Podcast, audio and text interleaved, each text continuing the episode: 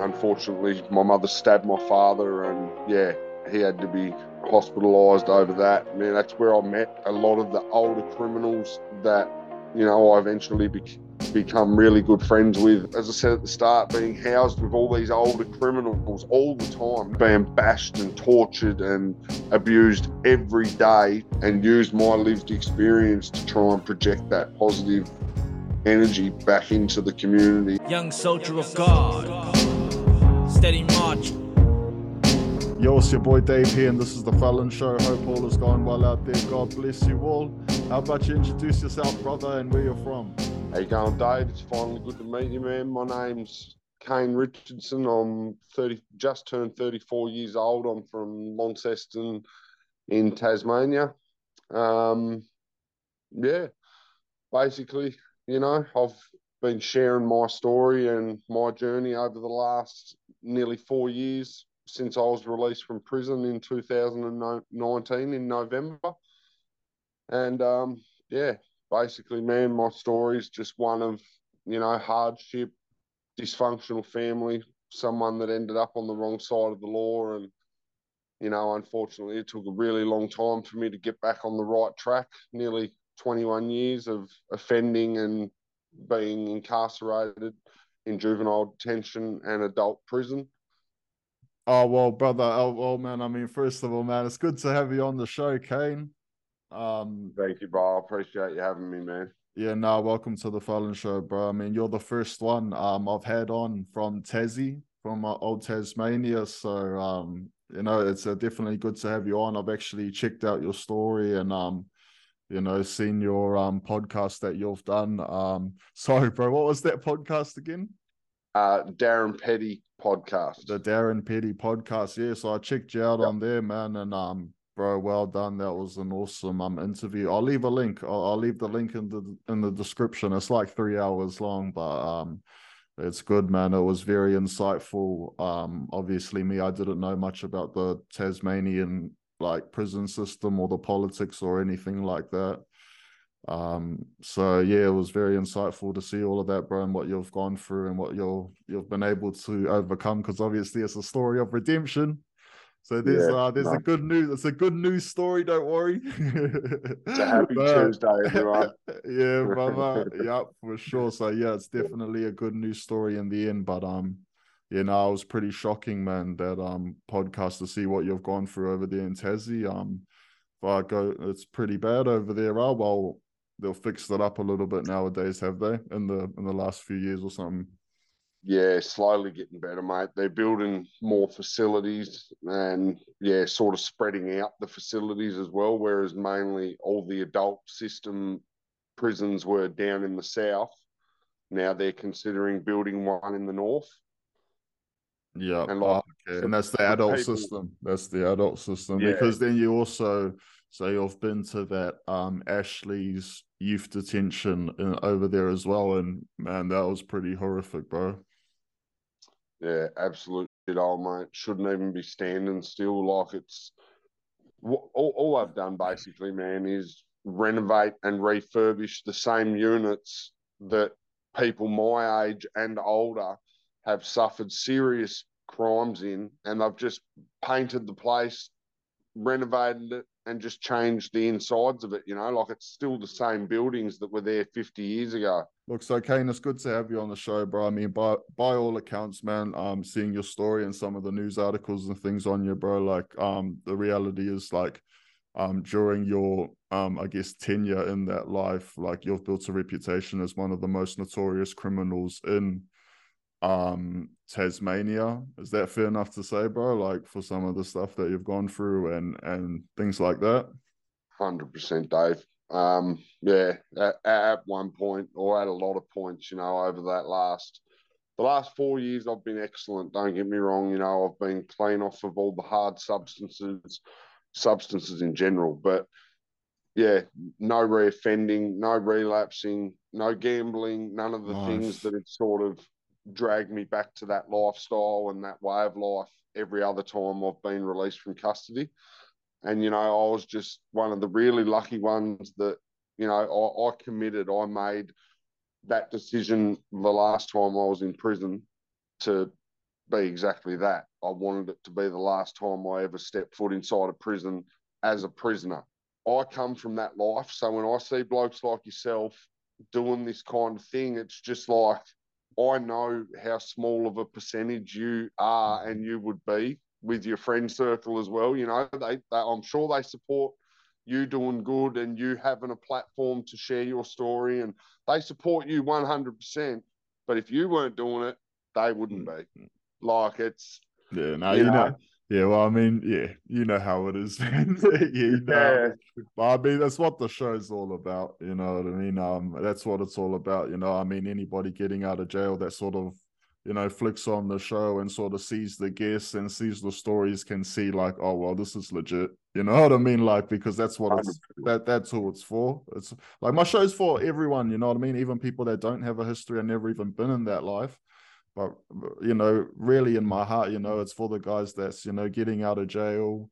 You know what I mean? Um, trying know, to make it go. Yeah, just trying to make a go of it, and then they can see these stories because that's what I did. I mean, look, bro. Again, it's good to have you on the show.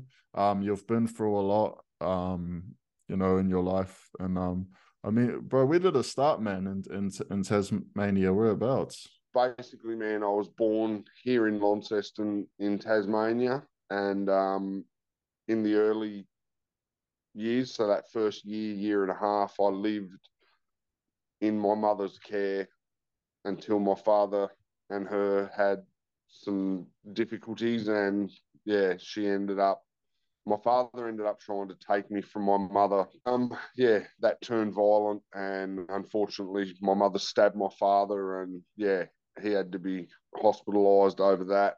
And yeah, by the time he got better, he come back and forcefully removed me from that house. And then, you know, I was nine, oh, what was I? I was nine, 18, 19 months old at this point. So obviously I don't remember any of this. It's just what I've been told happened as when I was that young. And yeah, once my father removed me from my mother's care and my other siblings, I never I never actually seen them again until I was nine and a half years old. So the first year and a half I spent here in Launceston. But then, yeah, once my father actually forcefully removed me from my mother's care, I grew up in George Town. From one to 10, it was basically living with my father, who was very strict, very routine based, very, you know, like he had morals and he had rules and he had guidelines and all the rest of it. Routine and all that was a big part of my life. And then once my father got ill with cancer when I was about six and a half, he eventually passed away when I was nearly 10.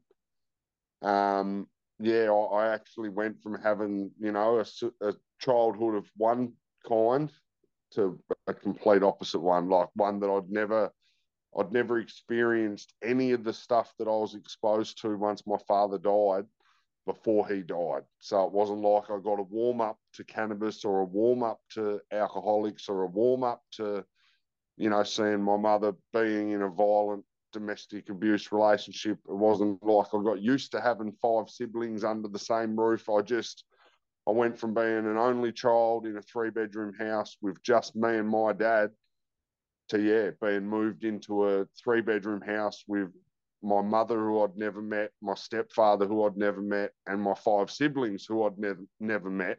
Yeah, they, they were heavy drinkers, man, and just yeah, probably a week a week in, and then just out of nowhere, like click of the fingers, my mother and stepfather were like full belting each other, like you know, it was like two men fighting, watching my mother fight with my stepfather, and yeah, it was just a massive shock to my system because I'd never seen violence, let alone my mother being the one having it perpetrated upon her and her perpetrating it back upon them in an aggressive manner. So, yeah, basically, once all that happened that night, I kind of ran away and, you know, I was upset and I was scared and I didn't want to go back to the house because, you know, my mother had just had her head punched in in front of me and it was just all a bit much for me to take in. But in a way, that's that's what led me to meeting these other criminals that were older than me, that were you know driving around in stolen vehicles. They had there was like a big block of flats across. Well, there still is. It's called All Winton Court. It's basically about 40 to 60 units that are directly across from where we used to live, and they're just all one bedroom units. Um, once again, lower class sort of living standards. Yeah, that's where it all started, man. That's where I met a lot of the older criminals that, you know, I eventually be- become really good friends with. And, you know, they did. They groomed me in a sense that, you know, I was 10, 10 and a half years old running away from home because of all this sort of stuff that I was being exposed to. But yet these older criminals were sort of like realizing that I was in a vulnerable position and being like, well, if he's too scared to go home, as long as we don't scare him more than that, he'll come with us and do whatever we ask him, you know what I mean? Sort of thing. So, like, and yeah, man, it just, you know, to be honest, it, it, it spiraled out of control really quickly. Like, it, I remember when I first went to Ashley's, I had my father hadn't been deceased six months. I hadn't wow. lived with my yeah, I hadn't lived with my mother and my siblings for six months. I hadn't I hadn't finished primary school, you know, like and I was being locked in the youth detention centre. So like it, it all happened really fast. From there, man. So you've you've walked into Ashley's now. So how how how old were you when you walked in there? Still so 10. I was yeah, I was no, I was four days over eleven or something when I first went to Ashley's. And uh, like, what? How was that whole experience for? Again, you know, less than six months after, you know, in a sh- very short span of time. Now you've ended up in there. So how was that walking in there? And oh, brother, like it's, you know, I still do counselling to this day, man. Like for that I went through out there and in other parts of the state. But like, yeah, man, like I don't know how much of my socials and stuff you've seen, brother, but like for me, I've seen, yeah. Um, for me, you know, like I really hope that one day I can, you know, put a business plan on the table and have the sort of backing and support that I'll need in order to get financing and things like that to help make sure that no other kid goes through the sort of shit that me and my mates went through when we first went to Ashley's. How was it for you during your? Uh, because then you got transferred to prison when you were how old, bro? Sixteen, was it? Seventeen, yeah. So you got transferred to, to prison when you were seventeen. So I mean, how how, I mean, in a nutshell, brother, how was that time from ten? It, it shaped who I am today. You know, like I, I take a lot of I've gotten rid of a lot of negative traits and a lot of negativity that I harbored because of well, know, like, like you said, you're still seeing people now because of the. You're still speaking to professionals now because of what you went through during that period in your life, isn't it? Hundred percent, yeah. So, yeah, man, it's like, you know, I I often think to myself, Dave, like, where where would I be? Who would I have become? What would I have achieved? How would my life have turned out if you know if I hadn't have spent my whole youth locked in a detention center that that literally had no foundation for rehabilitation, you know. So like when I first walked into Ashley's, there was only one unit and it was called the New Wing. This building was the shape of an L, and on the small end of the L was like common area, table tennis table, Coke machine, games room with a PlayStation and a few other another table tennis table.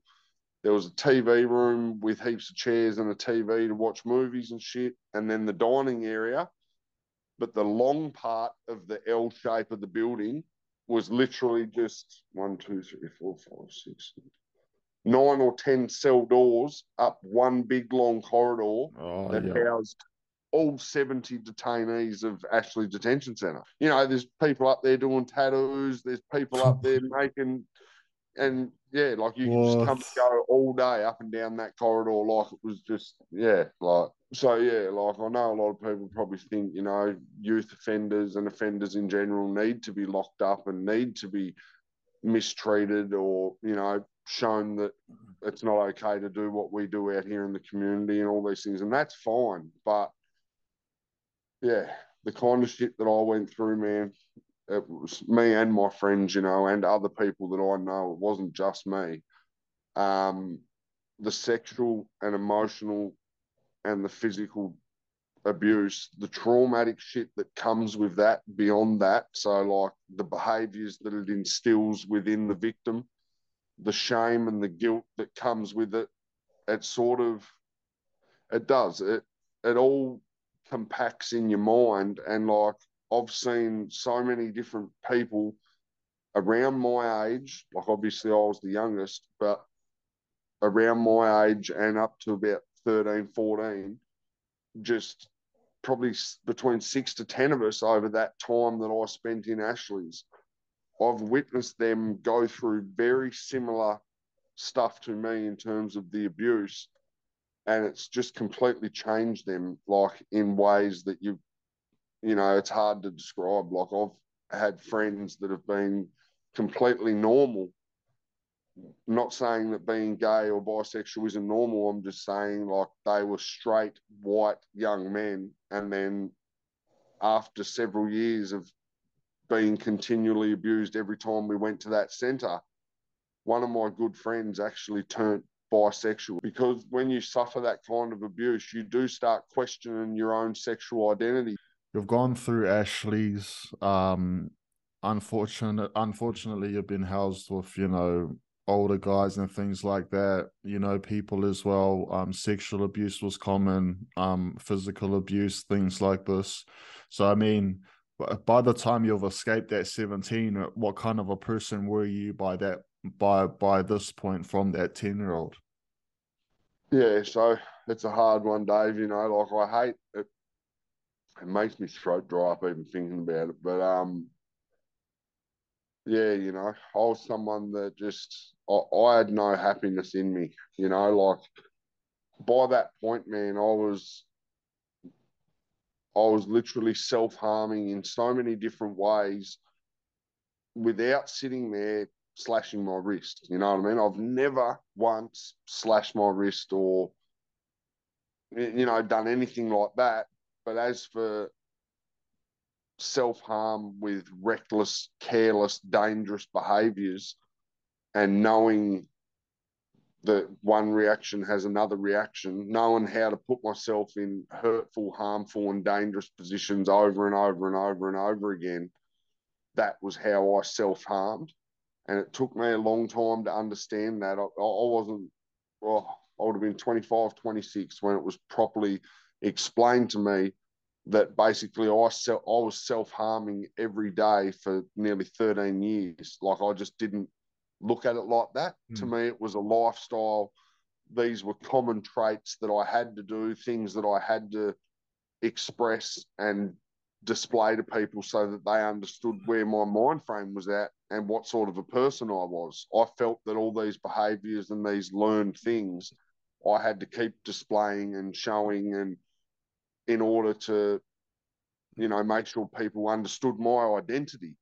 Because, like, in my head, at that age, by the time I was ready to go, well, I wasn't ready, um, but by the time I was sent to prison, yeah, basically in my mind, man, I was, you know, it sounds stupid, but in my mind, I was like the worst treated. No one loved me.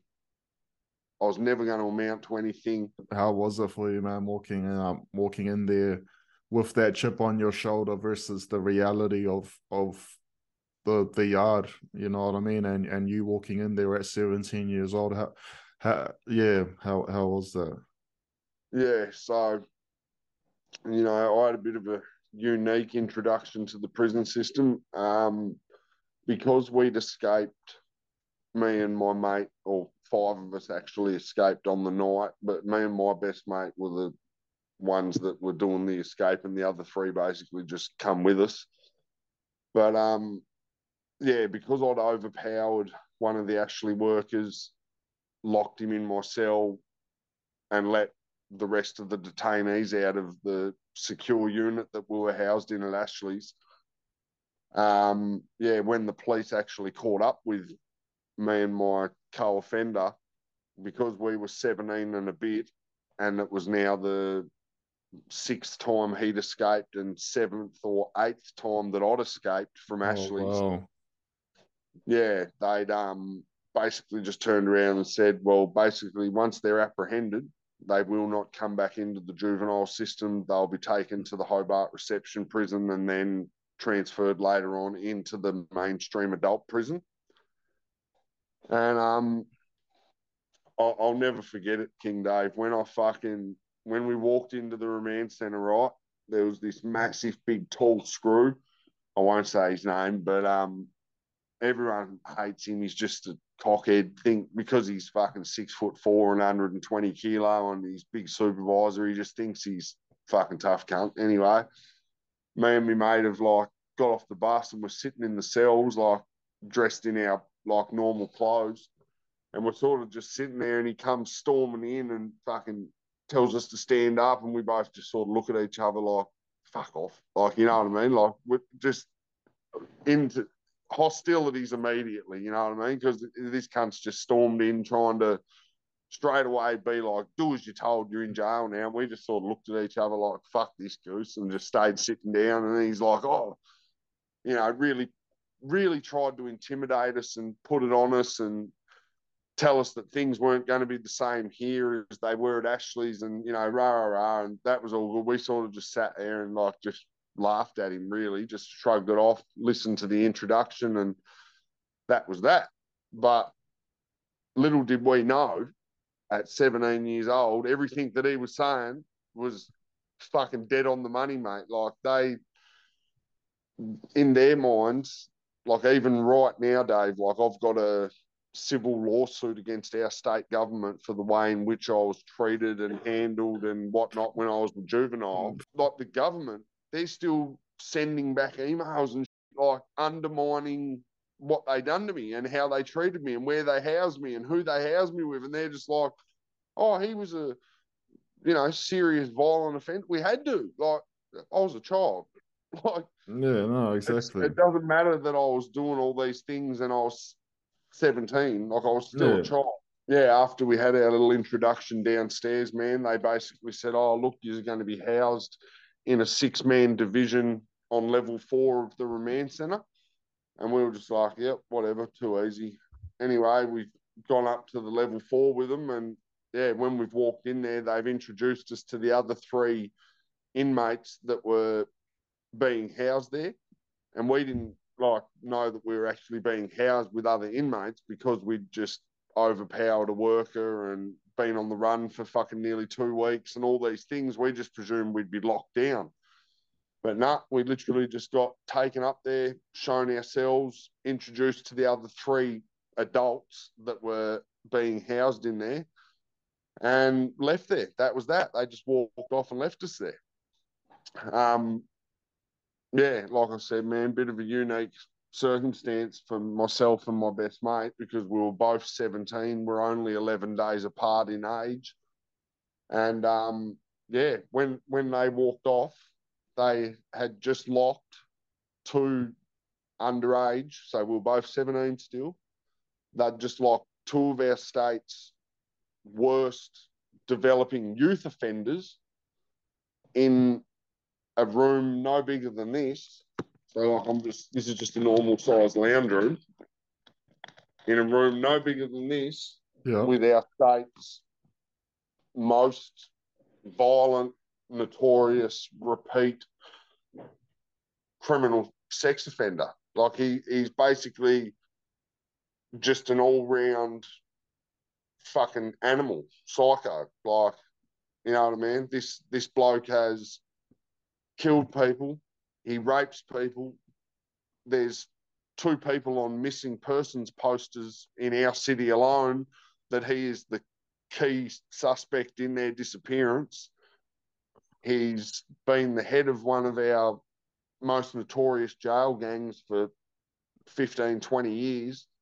Yeah, man, over that next five weeks, Dave, it was um, definitely the most trying five or six weeks of my life at the time, you know, just because I'd been through so much already as a as a young boy in a detention center that was poorly managed, poorly run, and just you know, being as I said at the start, being housed with all these older criminals all the time, not just once, not just twice, but like every time I went there, there was a different dynamic to how poorly the place was being run. So, like, naturally, my rehabilitation and me getting better, it, it just wasn't happening. Like, mm. whether I was out in the community or back inside the detention centre. Yeah, like I said, it was the most challenging and trying five or six weeks of my life at the time. And eventually, man, things just got the better of me. And yeah, we was in our cells one night. And, you know, you got to understand after five, six weeks of being bashed, bullied, picked on, assaulted, traumatized, and tortured. You know, we won't go into it too much on here, but all the sick shit that he was doing to me, like, no one else would have lasted five, six weeks of, you know, being bashed and tortured and abused every day to the point that I didn't get five minutes out of the eight hours that we would come out of ourselves without him in my face, in my ear, you know, choking me, punching me, pinching me, burning me, tipping hot water on me, like just knocking me out and choking me and doing all this to me every single day. It just got to the point where I snapped, man. And yeah, basically, um, I was in my cell one night and he was just saying some rancid, horrid, putrid shit to me, and yeah, I just snapped, Dave. Like I um, I couldn't handle it anymore, and um, yeah, I eventually smashed my way out of my cell and caused about thirty thousand dollars damage to the like the unit that we'd been housed in for the last five weeks, and um, yeah, long story short, they um, removed me from there, obviously by force. And then I was housed downstairs for about five days, just right near the officers' station in the remand centre, while they cleaned up all the mess I'd made and moved it, moved the other five detainees around out of that unit because it was now inoperable. And um, yeah, probably probably wasn't even two weeks after I done that I was still in lockdown for doing that. And um, I was sitting on the phone having a phone call, and one of my mates taps on the window. And I look up, and he's holding a sign up saying, Get ready, we're about to riot.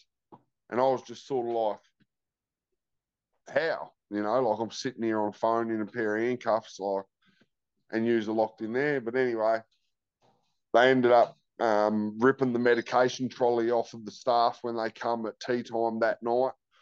And yeah, over the next five hours, we just, it took about an hour, hour and a half for them to help get me out of my cell. Um, afterwards, they had to smash like down the wall next to the door frame and shit because I'd come out the windows of the door the first time. They were now plastic perspex and we couldn't smash them out. So we literally had to smash a hole out of the wall next to the big steel door frame. But um, yeah, basically, man, after six hours of rioting, we um, surrendered because there was five blokes that were actually unconscious and non-responsive from all the medication that they'd taken out of the, the inmate trolley. Oh no way! Yeah, and um, you know, naturally we wanted to get the people out of there that were overdosing in case they died. But yeah, the, enough, the tactical yeah. group are just like either you all surrender or they can die. Basically, yeah. that's what they said. Like we don't care. You aren't just sending out the people that are overdosing. You either all lay face down and surrender, or we're not taking anyone out until we work out how we're going to end this. So the ones of us that were basically in charge of the riot just said, nah, fuck that, we're surrendering because if one of these poor bastards die, you know what I mean? The people that didn't let everyone else out are going to be the ones held accountable. So, like, yeah, we just surrendered, and um, that was when, you know, I, I thought that my introduction to jail couldn't have got any worse. You know, I'd been locked in with this fucking animal that just wanted to torture me and abuse me and all this shit. It had been like the hardest six weeks of my life, and I thought that going to the jail, the, the actual jail jail, because we were in the remand centre, um, would be a positive change. I knew heaps of people over there and had heaps of friends and all the rest of it. And then I find out, like when we get transferred that night, before eight o'clock the next morning, I'd been informed that, you know, I'd just been housed in the remand centre with our state's most hated, most wanted, and most hunted inmate. He'd um he was actually over there for super, super protection because he'd become the center of a correctional officer trying to smuggle a loaded nine millimeter handgun into the prison for the other um, southern gang to use to kill this man. Like that's how dangerous he was. Like that the other gang were actually going to bring a gun into the jail. A correctional officer got nearly six years for it. Like he actually got done doing it. So between the correctional officer and five others, I think they got nearly nearly twenty years between them all. Like for trying to bring that gun into the jail. So basically, I turned eighteen in uh, solitary. So once we had the riot and then moved to the jail, um, several of us, including me, got housed in Super Maximum, which is called Huon down here in Tasmania. And yeah, basically after about two weeks um, of being locked in this Super Maximum unit after the riot at the remand centre, this is we're now in 2008 at this point, so we're a couple of weeks into the new year, and um, yeah, same deal. I ended up having just yeah meltdown after meltdown once I got solitary because it was just yeah like I said man when I got there I was just being reminded by every single prisoner that would be able to speak to me whether they seen me walking through the spine or I was out exercising and they were walking past or this and that. It was just oh Caine what were you doing over there with him? You're dead mate. You're dead. Every oh the southerners are going to kill you. Oh mate what were you doing in there with him? Like and it's all I kept hearing. So it just kept like fueling my bad behavior because I was just like, how am I being targeted now by the other gang that's at war with the cunt that just fucking tortured me for six mm-hmm. weeks? How are they now targeting me? He just fucking tortured me for six weeks. I like it was just it was a fuck situation, man. And like, yeah, once I turned 18 in solitary, it just it got to a point now where I knew that right or wrong I was going to have to fight once I got down to the mainstream yards, simply because the southern gang believed that I was all buddy buddy with the gang leader of the northern gang, who had now snitched half of their gang in and got them nearly twenty years. You know what I mean? And they think I'm over there being chummy chummy with it. Like so, it was. Uh, it was just That's bad news. All right, that's all bad. Oh, fuck, Uh, man. Uh, But um, yeah, once so I ended up doing I think I ended up doing like 15 or 16 months that lagging, 15 to 18 months on remand at all those three places. I applied for Supreme Court bail and was granted it.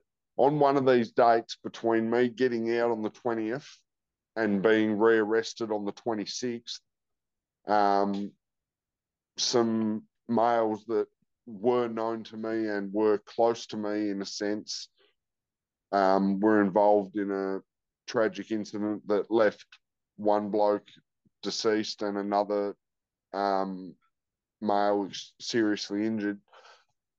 And yeah, one of those men unfortunately died, and yeah, I was implicated in that murder along with four others. And yeah, after being out on Supreme Court bail for six days, I was rearrested on Boxing Day 2008 and oh, charged with yeah, charged with murder and taken straight back. So Like Stacey had been out. yeah, six oh, days. So Oh. it was, it was a bit of a shit situation, but you know, like looking back, man, I don't I don't regret doing that nine months. You know, I was on a ten o'clock curfew. This happened at 10 past 11 at night or something. The police had checked my curfew. I was asleep both times. They come 27 minutes apart. Like there was just, there was ample time for the police to make sure I didn't go to jail for nine months, but they weren't in. They weren't. They weren't interested. They weren't interested. they weren't interested in that, especially seeing they had just gotten out. They definitely wanted wanted you back in ASAP. I mean, yeah, yeah, it's uh, we know. You know what I mean, bro? Like, yeah. we know the the yeah.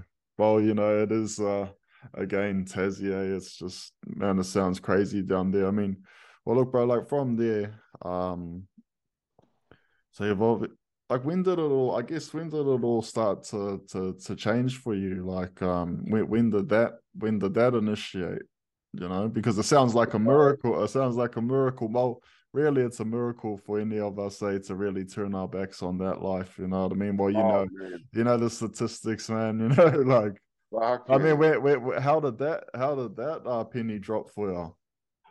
So basically, Dave, man, it got to a point like I know everyone sort of has their own expression or their own little speech for how they turned their life around or, or what what brought about that change in the mindset to want to try and change and all these things. But for me personally, man, I don't think it was any one thing. It was a combination of several things. It was I had got to a point in my life where I, I couldn't stand the sight of myself anymore. I honestly, if I heard my own voice, I would fucking fly into a fit of rage. Like I, I, I was just suicidal that last three and a half years. Like so, the two sieges that I had, there was one in 2016 and there was one in 2018, and it led to me trying to hang myself and wanting to force police to shoot me and just all this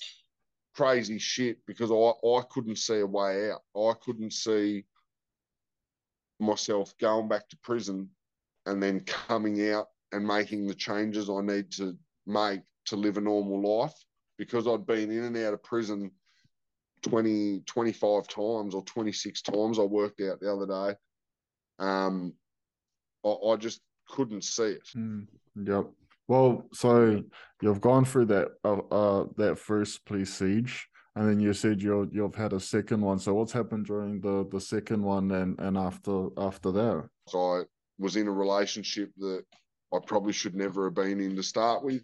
And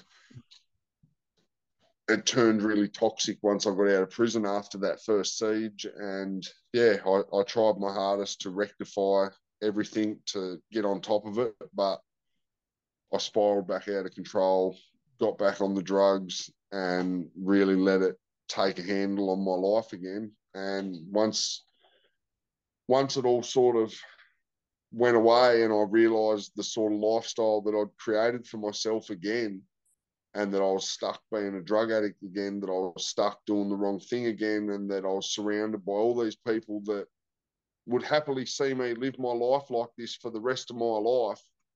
It just, it really ate me up, man. And, you know, I thought I was suicidal and in a bad headspace that first time round the second time round was just so much more intense. And I knew when the police were surrounding my house and they were the negotiators were talking to me to try and get me out of the house, I knew within my mind, Dave, that once I got inside a prison cell after I got out of this house, it'd be the last time that I stepped foot in one again.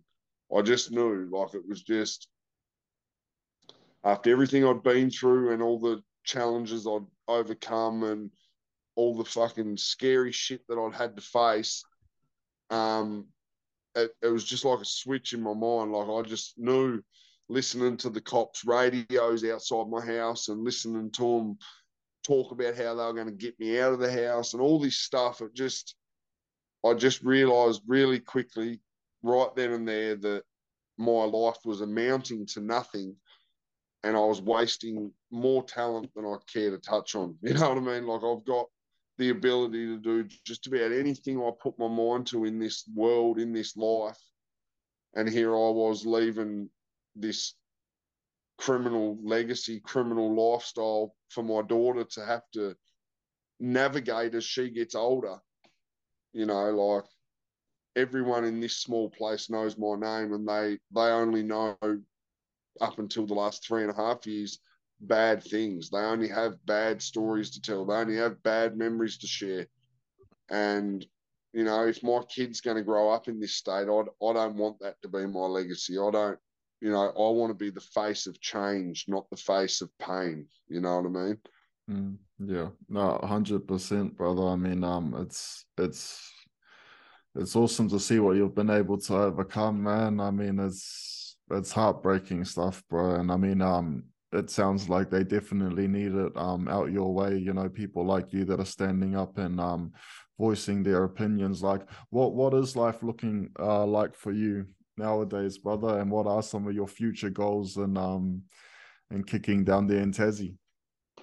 Brother, so many. Um, I've got my whiteboard that right here beside me, just in case. nice. um, so yeah, man. In the last few weeks, things have really um, amped up a lot in the youth work and the diversionary, uh, the troubled youth diversionary work that I've been trying to get involved in. So yeah, of late, man, I've um, I've just um, put my application in for my working with vulnerable people's card. Yeah, so since since I got released in 2019, my my long term goal or intermediate goal has been to crack into that um, career path. You know, working with troubled and disadvantaged youth. I'm happy to work with adults as well, but I just find my passion is more with the youth. But I'm easy either way. Helping someone's helping someone. I don't care if they're young, old, elderly. It makes no difference to me. If I'm improving their quality of life, it's it's empowering them. It's empowering me, and I'm I'm happy with that result, no matter who it is, no matter how old they are. Just just based on that work there with APM, I um was reached out to from the Brain Injury Association of Tasmania. They run a program called Custody for Life. This program is linked in with Tasmania Police, Tasmania Community Youth Justice, and Tasmania Tasmania Community Corrections. Now, basically, what the Custody for Life program entails is it's people from Brain Injury Association of Tasmania, Tas Police, all them other organisations I've just named, all coming into one and they've created the custody for life program to help all these juveniles that have come into the system, whether it's foster care, um, needing help financially for whatever reason, being linked in with um, all the service providers that are hooked in with Centrelink, like APM, um, have been in custody uh, on bail for minor offences have been to Ashley's. Basically, as soon as they reach some point on some scale, they are then eligible to go into this custody for life program. And it's aimed at explaining to these children that, you know, a brain injury can come about in so many ways. Well, look, I mean, we're sort of coming to the end here, my bro. So, no worries, my man. Brother Caine, it's it's been awesome having you on the show and being able to hear um where you're coming from and where you're going. Definitely, the the same battle we're all fighting for, fighting here. Um, you know, they say that you can sort of judge a nation by the way that they treat their um their most vulnerable. Yeah. And um, I mean, on a world scale, it, it's not looking good, brother. You know, I mean, yeah. it's it's not it's it's definitely not looking good. So, you know, luckily there's soldiers like us, man, that are definitely willing to stand on the front line with no fear at all, mate. No no backward steppers, brother. No, that's it, my man. It's the only way to be. All right, man. Again, man, it was absolute pleasure having you on. I'll leave your um links in the description. Um, so if you want to get a hold, if you want to get a hold of the brother here, and I'm sure a lot of people will, um, I'll leave the link uh, link in the description so you can reach out to the bro here. No worries, brother. Much love, man. Thank you so much for getting me on the Felon podcast. Cheers, brother.